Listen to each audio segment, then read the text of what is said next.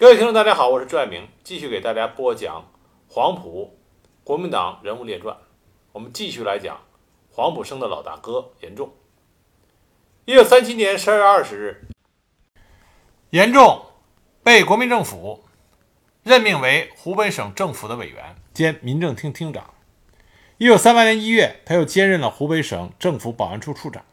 不久，陈诚任湖北省政府主席。在一九三八年七月，陈诚委任严仲代理省政府主席的职务。武汉沦陷以后，严仲率领省政府机关迁移到湖北的恩施，另武汉地区的中等学校组成了湖北联合中学，然后他自任校长。严仲这个人也是非常重视教育。那么一九三八年七月二十六日，国民政府颁令免去他兼任湖北省政府保安处处长的职位。一九三九年二月四日，严仲正式代行湖北省政府主席，代理建设厅厅长。严仲这个人，他为人很有侠骨，不徇不徇私情，敢于硬碰硬。在代理湖北省主席期间，他力主禁鸦片烟，特别禁止公务人员吸食鸦片。恩施县政府的会计主任吸食鸦片，经经严仲的批准啊，被处以了死刑。当时这件事情引起很大的震动。接着他又以省政府主席兼全省保安司令的名义颁令，但凡吸、售、种、运、藏鸦片烟者，一律处以死刑。沙市警察局长朱鼎钧是他亲自选用的人。那么这个朱鼎钧呢，敲诈一个商行法币两千元。严仲派人查证属实之后，命令第四区的专员金聚堂将朱鼎钧逮捕，押至省政府。那么因为金聚堂和朱鼎钧是老乡，关系密切，所以多方包庇，不执行严仲的命令。严仲 亲, 亲自派保警队去沙市，将朱鼎钧押解到宜昌，交付审判。金聚堂后来又请他保定军校的同学出面力保，但是严仲不为所动，最终还是将朱鼎钧法办了。严仲经常去各地视察，以了解民情和吏治。他事先不发通知，也不准迎送，总是带一个通信员，配着一匹驮行李用的马。到达目的之后，随便找个地方住下，吃了饭就到当地的政府了解情况，办理公务，不受任何的接待。啊，严仲是大时代国民政府难得的一个清廉的官员。据说有一次，阎立三去咸丰县视察。他到的时候，县长啊，县长叫做秦少田啊，秦少田。这个县长呢还没起床，听说省里有人来，就让这个人啊，说让那个人在会客室等候。严仲当时就拿亲笔写了一张纸条，上面写着“立三有事会见县太爷”啊，让这张纸条通过勤务员给递了进去。秦少田当时看见这个纸条以后大惊，马上整衣相迎。那么严仲就问他，县政府几点钟办公？秦县长回答说八点。那么严仲就坐在那儿等着，到了八点半还没有看见一个人来办公，就大发雷霆，命令秦少田马上到省政府啊听候处理。当然严仲之所以要处理这个秦少田，因为之前他已经微服私访过咸丰县城，听闻老百姓管这个县长叫做秦少瓜，所以严仲就知道这个秦少田政声不佳，因此已经决定要处理掉这个不为老百姓办事的县长。严仲呢喜欢早起，他起床以后常常步行到附近各学校机关检查作息制度。有一次呢，他早上起来步行到一个高中，已经过了六点，学生们还没起床啊，这都是住宿学校，所以严仲亲自拿着个锤子敲钟，惊醒了全校的师生。那么学校主任看见代省主席站在操场上，就赶忙集合学生请他讲话。那么严仲却说，大好时光不要被训话耽误了，只希望先生们理解，抗战时期青年学生在此读书不易，千万要珍惜时间，不要误人子弟。严仲经常对省政府的各厅各处突击检查，及时的发现问题，处理问题。这样的话呢，他手下的公务人员也都不敢玩忽职守了。一九四零年七月，严仲辞去了代理省主席，由陈诚回任。在他辞职的时候啊，任内的主席特别办公费节约呃节约了有数万元，他就转交给陈诚，陈诚不便接受，派人送还给严仲，严仲拒绝了。后来根据严仲的意见，陈诚将这笔钱拨作救济难民之用。本来陈诚回任之后还给严仲留了一个 省, 省政府委员的位置，但是严仲坚持不就，也不拿委员的薪金，也不参加省府例会，干脆就离开当时湖北省政府所在地恩施，到湖北宣恩县居住。在这里呢，创办了晒坪垦殖处，自己开荒种地，自食其力。同时呢，他还在宣恩中学义务的讲授数学。严仲在宣恩隐居的时候，他和他作伴的呀，是和他同居为啊，同被称之为湖北三怪之一的张淡先先生啊。张淡先先生原来是湖北省的民政厅长。他们在那里隐居，是与民为邻，与与农为友，与农民做朋友。据严仲的房东主人曾经回忆说，严仲对于民众非常和气，他用的水烟袋呢是银制的，平时都擦洗的干干净净。有时候他还让与他聊天的普通老百姓啊抽抽他的水烟袋，尝尝味道。那么当然了，那些百姓都不好意思用。据说每逢过年，陈诚都会派人从恩施送来大米、猪肉、糖、油等食品。但是严仲一概不收，原封退回。严仲说无功不受禄。严仲呢，在宣恩中学教书的时候也很有意思，他不是按年级教，而是把全年级的六个班级集合到学校的礼堂讲课。讲的是什么课呢？公民课。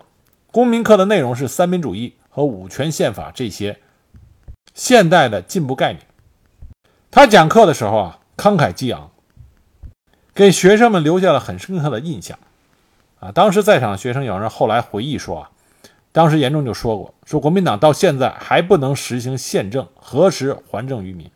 他还讲过，说我们的祖先出民，他们茹毛饮血，过着群居生活，现在我们老百姓家家户户都在中堂供奉家先、天地君亲师的牌位。说辛亥革命推翻了满清，废除了皇帝，建立了民国，没有君主了。蒋介石又提出国家至上、民族至上的口号，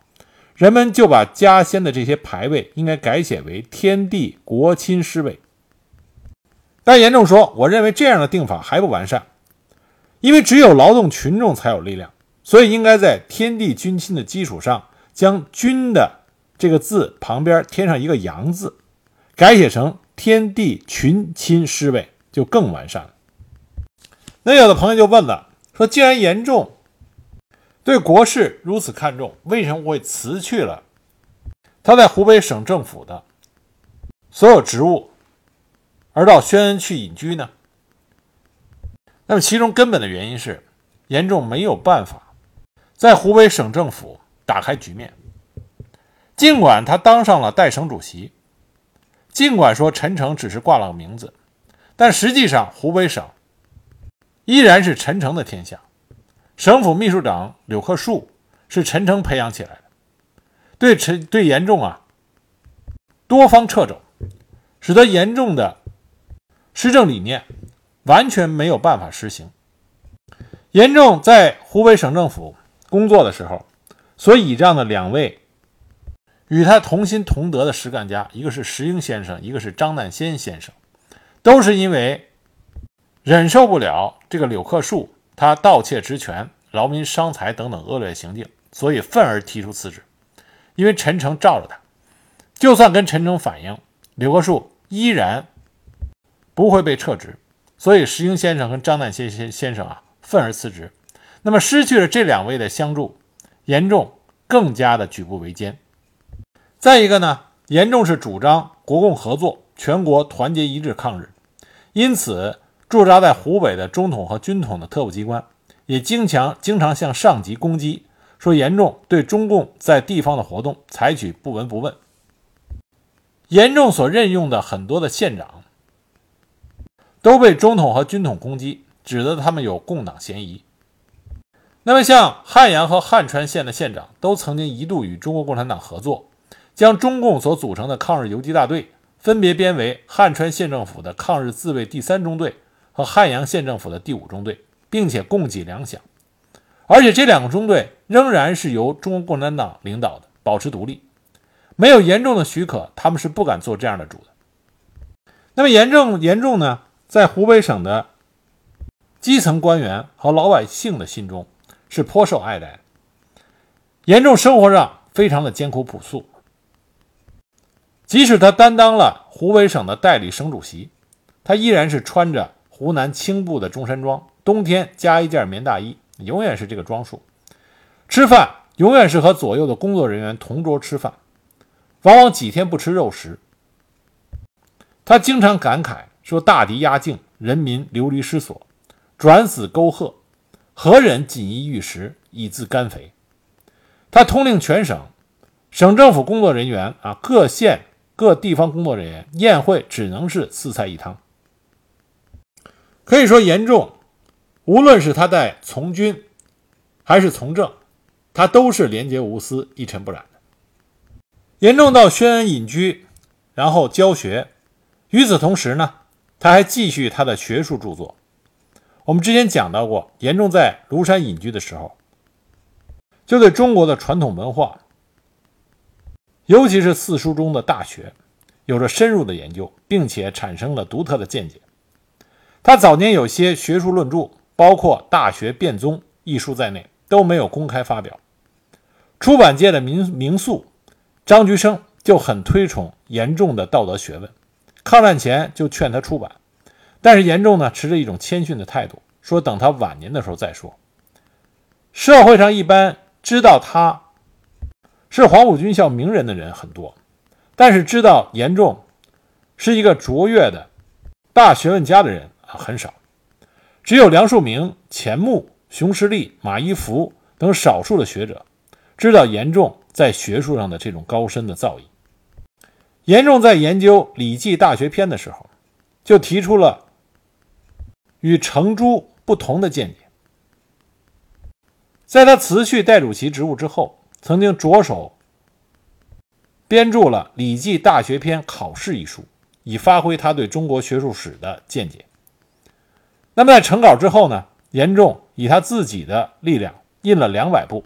分赠给图书馆和少数的朋友和学生，没有公开发行。董必武知道这件事以后，专门派人转达口信向严仲要这本书。那么严仲就把其中的一份成书呢赠给了董必武，并且亲自在扉页上写了几句话啊，向董必武致敬。那么因为严仲长期以来过着简朴的生活，同时内心深处为了这个国家，为了这个民族苦思良策，但是面对当时的大局势，严仲又觉得无法力挽狂澜。那么这种苦闷呢，精神上的苦闷，再加上他在生活上的简朴，使得他衰老得很快啊，而且身体的状况越来越差。那很不幸呢，一九四四年四月三十日，严仲因病病逝于恩施沙湾湖北省立医院。在他住院期间，他多次要求医生不要为他的病多费精力，更不要为治他一人之病而影响其他患病群众的治疗。他说这些话的时候，情辞恳切，听到的人莫不感动。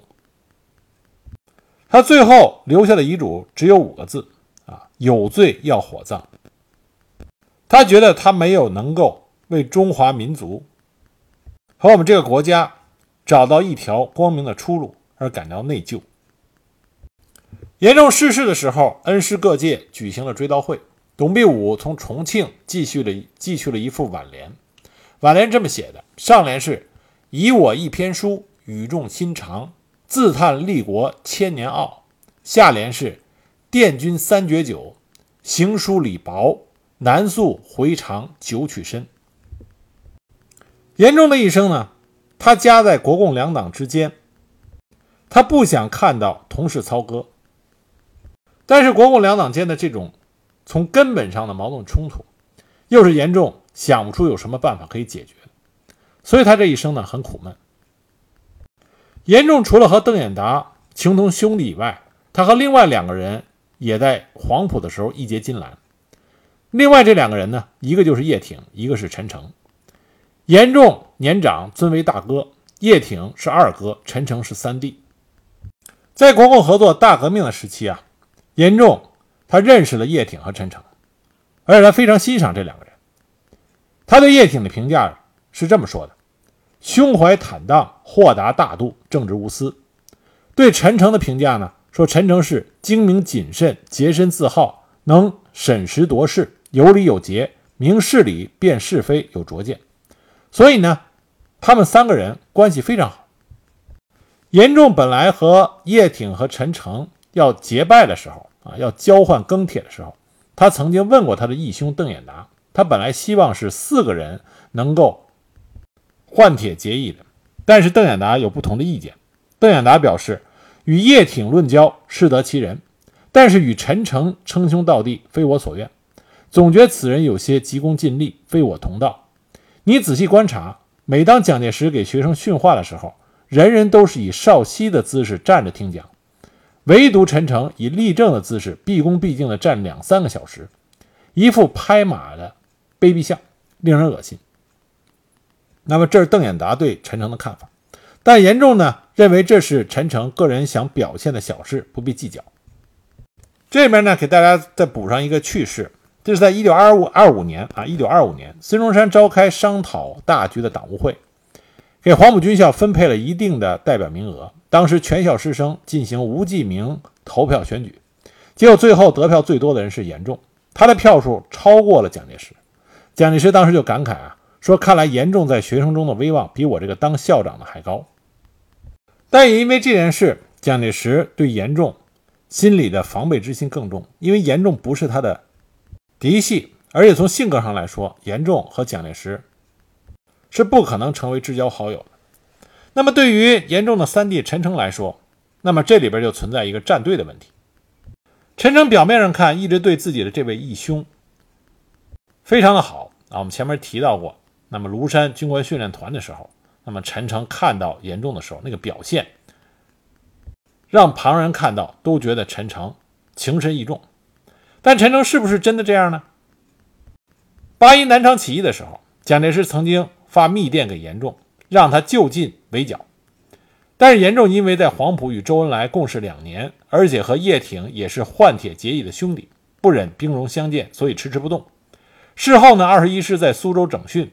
蒋介石就把陈诚叫来询问，陈诚就把严仲和叶挺还有周恩来的关系和严仲心里怎么想的都告诉了蒋介石。蒋介石看见陈诚能够如实回答，就说他能够大义灭亲。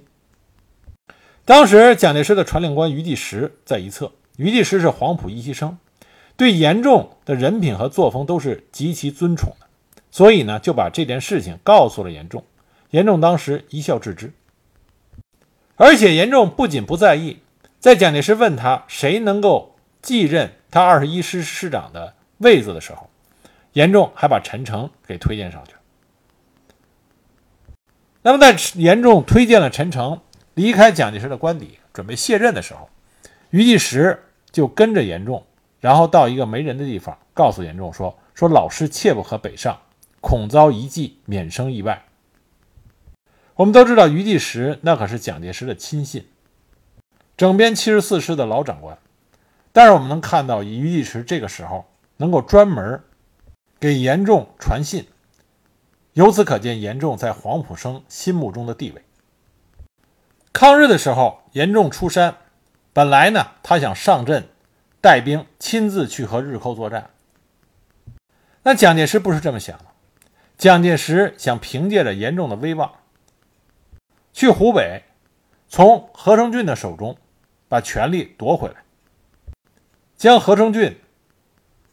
从湖北排挤走。那么去说服严仲能够接受这个任命的人呢，就是陈诚。陈诚去见严仲的时候表现得非常好，毕恭毕敬，而且给严仲做出了很多的许诺。